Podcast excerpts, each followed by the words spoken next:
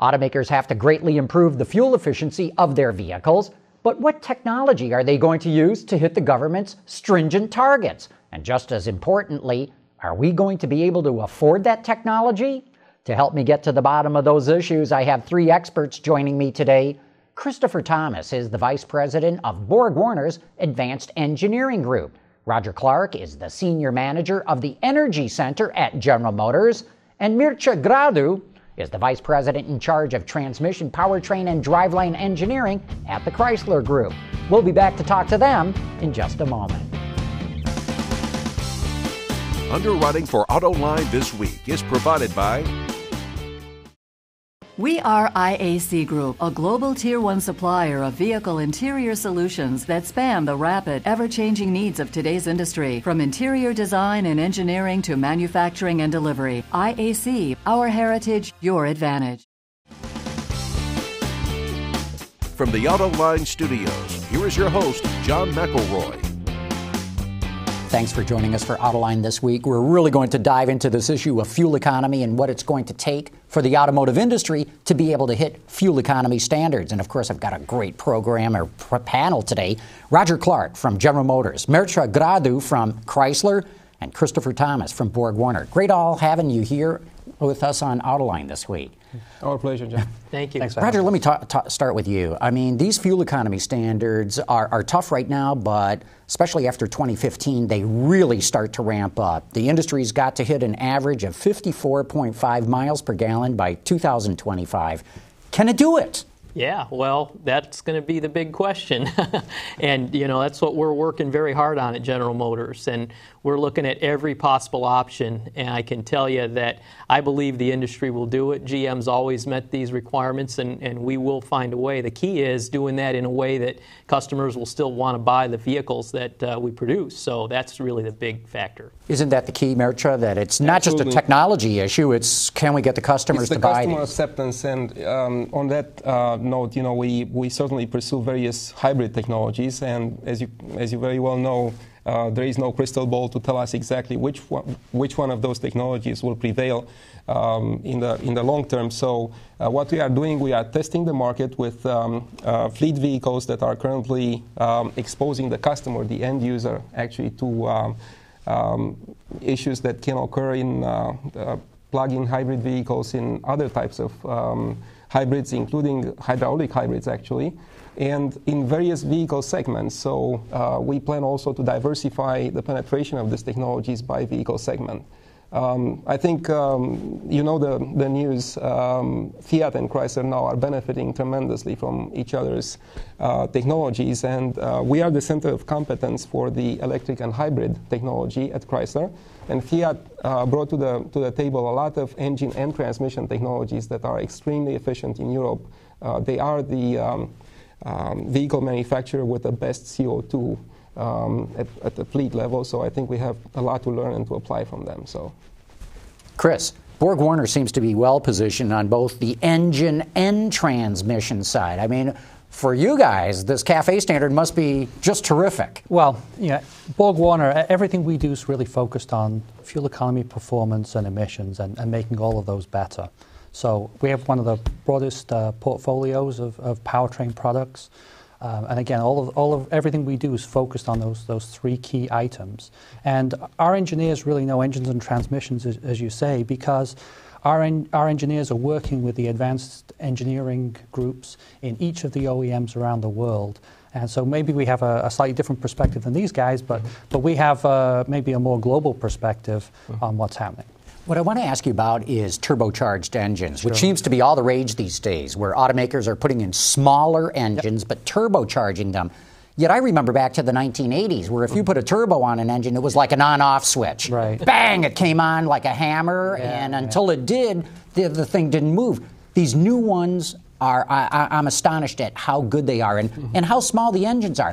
What have been the technologies that have made these new ones so good? Well, you know, as you say, back in the 80s and 90s, turbocharging was really just for performance, or it was for maybe using a surrogate, where you put a turbocharged engine in a place where the vehicle wouldn't have a V6. V6 could not fit, so exactly. You turbocharged the four-cylinder. Right. And it was really just a performance improvement. Mm-hmm. But there really wasn't much fuel economy improvement with that. What we're seeing now with the advent of variable cam timing and using that in those engines as well as direct injection, this is what's really enabled this downsizing and boosting trend that you're seeing sort of sweep across the industry. But Gradu, isn't it also the combination with the transmission too? Because it's the total package. It definitely is, and I just wanted to give you, John, a perspective that's probably more rare in your discussions, because obviously you jumped on the engine turbocharging technology, which certainly brings the engine downsizing topic into the discussion. But from the driveline and transmission perspective, and I know that Chris is very much aware of this, we work with the supply base to try to actually improve on that side from the perspective of wide gear ratio spread, which allows us essentially to achieve the same type of things that we achieve with turbocharging. It's another way of downsizing, if you want, at the powertrain level. And specifically to BorgWarner, we have two technologies that are less known maybe by the end user and the market. One is the active transfer case technology, which for all-wheel drive. For all-wheel drive product, which in conjunction with the front axle disconnect in rear-wheel drive-based all-wheel drive systems, like the one that we have on the 300 and Charger, or in the trucks. I know that General Motors is applying the same technology in trucks. It allows us to disconnect the unnecessary portion of the driveline. Essentially, we operate an all-wheel drive or four-wheel drive vehicle in two-wheel drive mode, when obviously the customer doesn't need the benefits of all-wheel drive, and we gain the benefits in terms of efficiency and fuel economy of a, if you want, driveline with less capacity losses. And in other words, you can have all-wheel drive these days, and it's not going to be quite the fuel economy penalty that it might have been in the past. That's right. The benefits are in the 2 to 5% range, which are extremely significant. If you look at the bang for the buck assessment, which we all do, I think it's a tremendous value in the technology.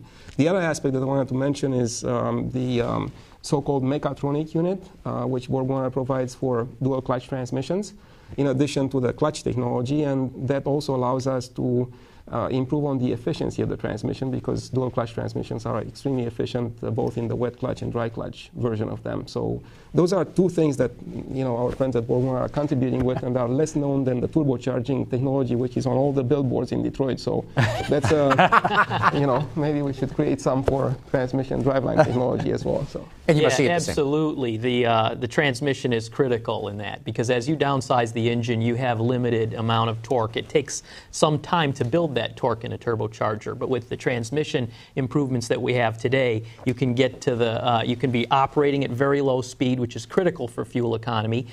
Every 100 RPM on the cycle is worth almost 0.8 miles per gallon, and then accelerate the engine very rapidly when it's time to demand the power. So the integration of those technologies is critical, and we've been paying a lot of attention to that. Also, one thing that I really like what General Motors is doing these days is really gearing down its small four-cylinder engines. Yeah. As a point of example, I drove the Chevy Sonic recently, and at 70 miles an hour. This is with a 1.4-liter turbo engine. Yeah. Right. It was only turning about 1,300 RPM, which floored me.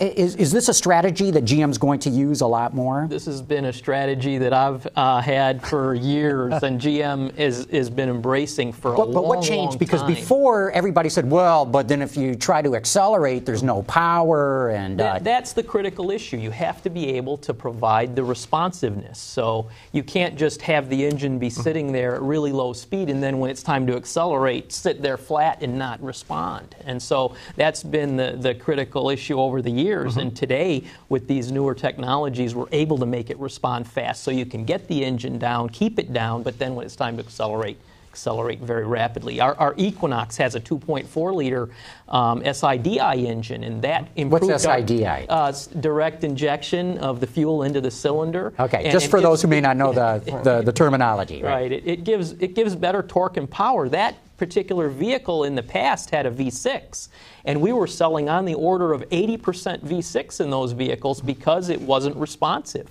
But with the new technologies, we got that engine size down with the four-cylinder. We're selling 90% four cylinders now. And it's really been a win for us because with the responsiveness, you get the fuel economy in that vehicle and the responsiveness of it. And what changed, John, very specifically on the technology side, we're talking about 8- and 9-speed transmissions now. And when I mentioned... Yeah, and I'm a guy who grew up with 3-speed automatics or manuals, and now we're up to 9 speeds. Well, there's some 10s out there. Yeah, exactly. Is there? Oh, no kidding. Well, there are some 10s, but again, there is a point of diminishing return, so we are carefully assessing, you know, the investment into a new technology from the benefit perspective. But the 8- and 9-speeds, which are on the market, well, the 8-speed in our case is on the market right now in the Charger and 300. You get in a 300 at 31 mile per gallon fuel economy, and the first gear ratio is 4.7, and you know, overdrive is 0.6. So with that kind of spread, you get to the point that we were making earlier here. I mean, the very low RPM at highway speeds, which gives you the opportunity for very, very good highway fuel economy. So. What about continuously variable transmissions? Right now, at this snapshot in time, Nissan seems to be almost the only automaker seriously committed to it, not including the hybrids, the strong hybrids, which need that. But, I mean, the new Nissan Altima has got best-in-class fuel economy, and they largely attribute it. There's a number of other things that went along.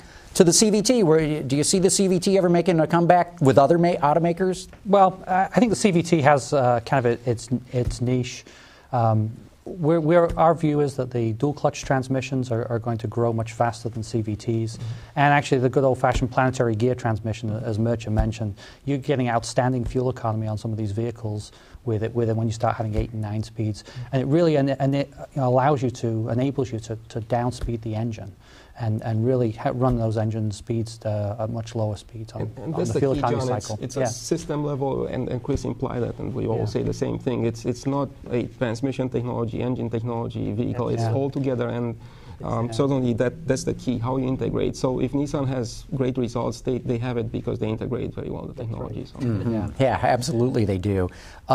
Roger, General Motors is doing a number of things, as you talked about, the louvers that close off the front end for better fuel economy, better aerodynamics that translates into fuel economy as well. But is this the end of the V8 engine? Is this the end of, you know, normally aspirated engines without a turbo and all that, or what? We are going to find a way to make our efficiency gains and still provide the customer with all the benefits that they expect out of their vehicles. So I don't think it's the end of anything, okay? I think that we're going to find technological solutions, and just to the point earlier, the integration of those solutions that will allow customers to have the vehicles that they love to buy and drive and enjoy and meet the fuel economy standards. So will it shift mix? Yes, I think you're going to see shifts in mix and shift in things, but you're still going to see the diversity of vehicles that we have. Maybe not to the same extent that we have today, but I think you'll see very few vehicles leaving the market. General Motors seems to be very committed to what it's calling e-assist, where you have a smaller battery with an electric motor that gives some assist, so you can use a smaller gasoline engine and get better fuel economy. Absolutely. I've got to believe this kind of approach is almost going to go completely across the board. Yeah, that's a good point. You know, what we're trying to do there is make elements of hybridization affordable to everyone. And that's what we're working on hard with trying to get the cost effectiveness of all these systems optimized so that you can put them as base content on nearly every vehicle. Right, and start-stop technologies I think are key in achieving a very good bang for the buck from the fuel economy perspective. Right. Customer acceptance, again, is a big deal with start-stop, and I think you know, there are so many solutions currently available that we cannot really predict which one will be the winner. But again, we are trying to understand the benefits of each and prepare for all of them. And from the transmission perspective, when you think about the voltage requirements in a start-stop vehicle, if you can find innovative solutions like hydraulic storage and for the downtime when the pumps are not working and or you're not putting additional electric loads on the vehicle, that's a benefit. So the industry innovates tremendously in preparation for this for the application of start-stop and other technologies. But there is no unique, clearly defined path. We are trying to branch into all directions at this point. So. Yeah, I think you're going to see that these first-generation stop-start systems are going to have problems. There's going to be some nuances that people don't like. What is it about them, Chris? Because some seem very good. They're seamless. You don't even notice them. Some, you know, they come to a stop when you stop at a stop sign or a stoplight to save fuel economy. But when they start up, it sends a shudder through the car. Sure. Or sometimes I'm coming up to a stoplight and I get out and the engine turns off and, ooh, I got to go. And there's a hesitation there that I don't like. And there's a variety of things that we're doing to, you know, we're innovating to try and solve those problems. One of the things we do for that that last issue that you just mentioned is we have a one-way clutch system that lets you re-engage the starter motor before the engine actually shuts down, and so then it restarts the engine much quicker and you don't get that hesitation. We also have an accumulator, to Mircea's point, that lets you refill the clutch packs instantaneously, so you don't have to wait for, or you don't have to run an electric pump, or you don't have to run wait for the engine to start and run the transmission pump. And we should tell the audience, when we say wait for the engine to start, it's not like we're crossing our arms and tapping our toes. I mean, it's still like that. Yeah. But a few milliseconds, it'll pick up on. Right. This hesitation you're talking about coming to a stop sign is like 300 milliseconds. So when the engine starts to shut down, you have to wait for it to shut down all the way before you can engage the starter motor. And so the one-way clutch is one way getting around that. Mm-hmm. Yeah. Mircea, we've been talking about hybrids. Mm-hmm. Chrysler did a deal with the EPA to try and develop hydraulic hybrids, where you store energy as hydraulic pressure, not necessarily in a battery. I haven't heard anything about it since. What's going on there? The project is on track, and as you described, the technology is the analog of electric energy storage in the hydraulic world. Essentially, you have a motor and a pump, which are playing the role of a motor generator in the electric world. And then you circulate energy with the most efficient pattern, if you want, or approach. The key is hydraulic hybrids have the noise, vibration, and harshness challenge, and also weight challenges. So they're heavy and noisy, is what you're saying. Heavy and noisy, and we are trying to address those key issues. We have, as you know, the plan to demonstrate the technology in fourth quarter of this year, and we are on track with that. It's going to be a minivan application that will demonstrate the technology. We think it's very appropriate because many reasons, but it's a series system that I think will probably make the case for the technology. I hope will be refined enough to overcome all the issues that we are talking about with customer acceptance. And while Chrysler is not in bigger trucks these days necessarily, the EPA talks that this is a brilliant application for big delivery vehicles. Yeah. I think it makes most sense on these big delivery vehicles that already have hydraulic systems on them, right? If you think about a garbage truck that already has a hydraulic system built into it to lift the garbage cans up and compress the garbage in the back of it. That's the perfect place to use it because the hydraulic system's already there and you're not using energy from the engine to run a hydraulic pump. Mm-hmm. Not only that, there's so much room underneath those vehicles. You can easily package the whole hybrid system. And weight and refinement maybe are less of an issue. And, you know, it's not quite that easy, John. Well, every vehicle has its packaging problems, even garbage trucks. Well, at least the noise problem can't be that much of an issue with a garbage truck. It depends if you get waked up by a garbage truck in the morning, you know, because the hydraulic noise, then you might be dissatisfied. So there is always a challenge, as we said. You know, the commercial vehicle world is facing a lot of the same problems that we're having on the passenger car side too. They have fuel economy standards coming as well, both on highway and off highway, and you know, we have those challenges as well, given our portfolio. And because Borg gets into we have our you know, our fan drive system. If you guys think about a fan on a Class 8 truck turning on, it's 60 horsepower. Wow! Right? So if you can avoid having that fan turn on. Either with using some of our clutching technologies in the fan drive, or having some very very good aerodynamics on the fan system, that really can improve the efficiency of the whole system and avoid the amount of parasitic losses you have there. Mm-hmm. You know, we were talking about downsized turbo engines and how good they've become. I've got to believe you've got some tricks up your sleeve of what you can do with turbochargers, next generation. Well, we have a whole portfolio of turbochargers we have today, from simple wastegated up through our regulated two-stage, and actually we've put one system out with three turbos. But you know, that's sort of what's happening today is this downsizing and turbocharging that you see sort of sweeping across the industry, and that's going to continue for the next 4 or 5 years. But the next generation of turbocharging is going to include cooled EGR, which is exhaust gas recirculation. And what you do is you take some of the exhaust back and put it into the intake. And when you do that, you really allows you to raise the compression ratio and improve the fuel economy of the engine. So, you know, we're seeing an additional 10% fuel economy with that type of technology, incremental to the downsizing and boosting that you see, which is between 10 and 15% depending on the implementation. So all this is kind of cascading. Sure. And we're actually working on the generation after that. Oh, my God. So it's where we're tying in some of our valve train competencies to really push what we're calling a valve event modulated boost, where we're actually using the different exhaust valves to send some of the high temperature, high energy exhaust gas to the turbocharger, and then also using the other one to then bypass the turbocharger, so some of the pumping work that the engine does doesn't get into it. So, so yeah, we're out there 2 generations ahead, in fact, and we're just sort of starting the next generation after that now. As an example of the cooperation with Fiat, I mean, along the comments that Chris was making, we are getting the multi-air technology from Fiat and apply that in conjunction with turbocharging on the 1.4-liter engine that will be in various U.S. applications.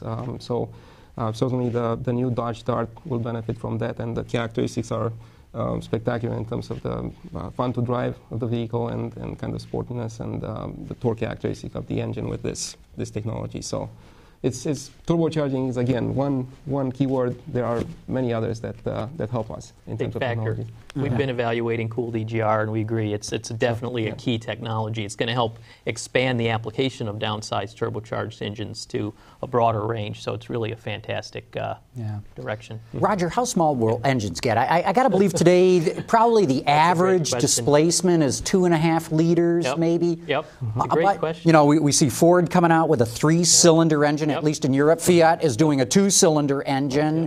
2025, what do you think the average engine size is going to be? I can tell you, it's been 4 cylinders are really the dominant engine these days, and it never used to be that way. So they've been on a trend downward. It's very interesting, though. There was a recent study done at MIT, and they show that even the little crevice volumes on the upside of the ring landing has a big effect. And as you go down and down in size, that actually becomes a much greater effect, a larger part of the fuel economy. So we've got to be very careful when we downsize on all of those kinds of aspects and looking at all those details and make sure that we minimize those little crevice volumes and go down. So to answer your question, how low can you go? Probably much below a liter in a lot of vehicles. You know, today our Cruise has a 1.4-liter turbo, and people would have never dreamed of that just a few years ago, right? And you drive the car, it's got tremendous responsiveness, very good acceleration. So we'll be going much lower. But I think that to answer your question about how low can you go, it's going to get down to can you launch the vehicle? And because once you launch the vehicle and the engine starts to spool up, you can build boost and we can make lots of performance.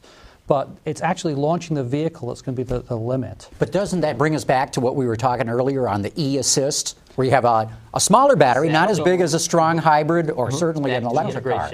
But we're working on other technologies as well to solve that problem. Such as, can you give us any hint? Well, we haven't announced it yet. Apparently not. Well, tell me this, and you guys chime in too. I remember the last energy crisis in the late 70s, early 80s, and everybody was going crazy with ceramics. Ceramic turbochargers, ceramic piston caps, valves, and all that sort of thing. Is the ceramic thing, was that just a pipe dream? I think it was a pipe dream. The ceramics kind of have their place, but they're used in aircraft engines. But to really be cost effective and be able to make a turbocharger that these guys can afford, that the end consumer can afford, probably not. And one of the other holy grails has been electronically actuated valves. So instead of big springs and camshafts and chains and all that, any hope for You guys are just smiling. I don't think so.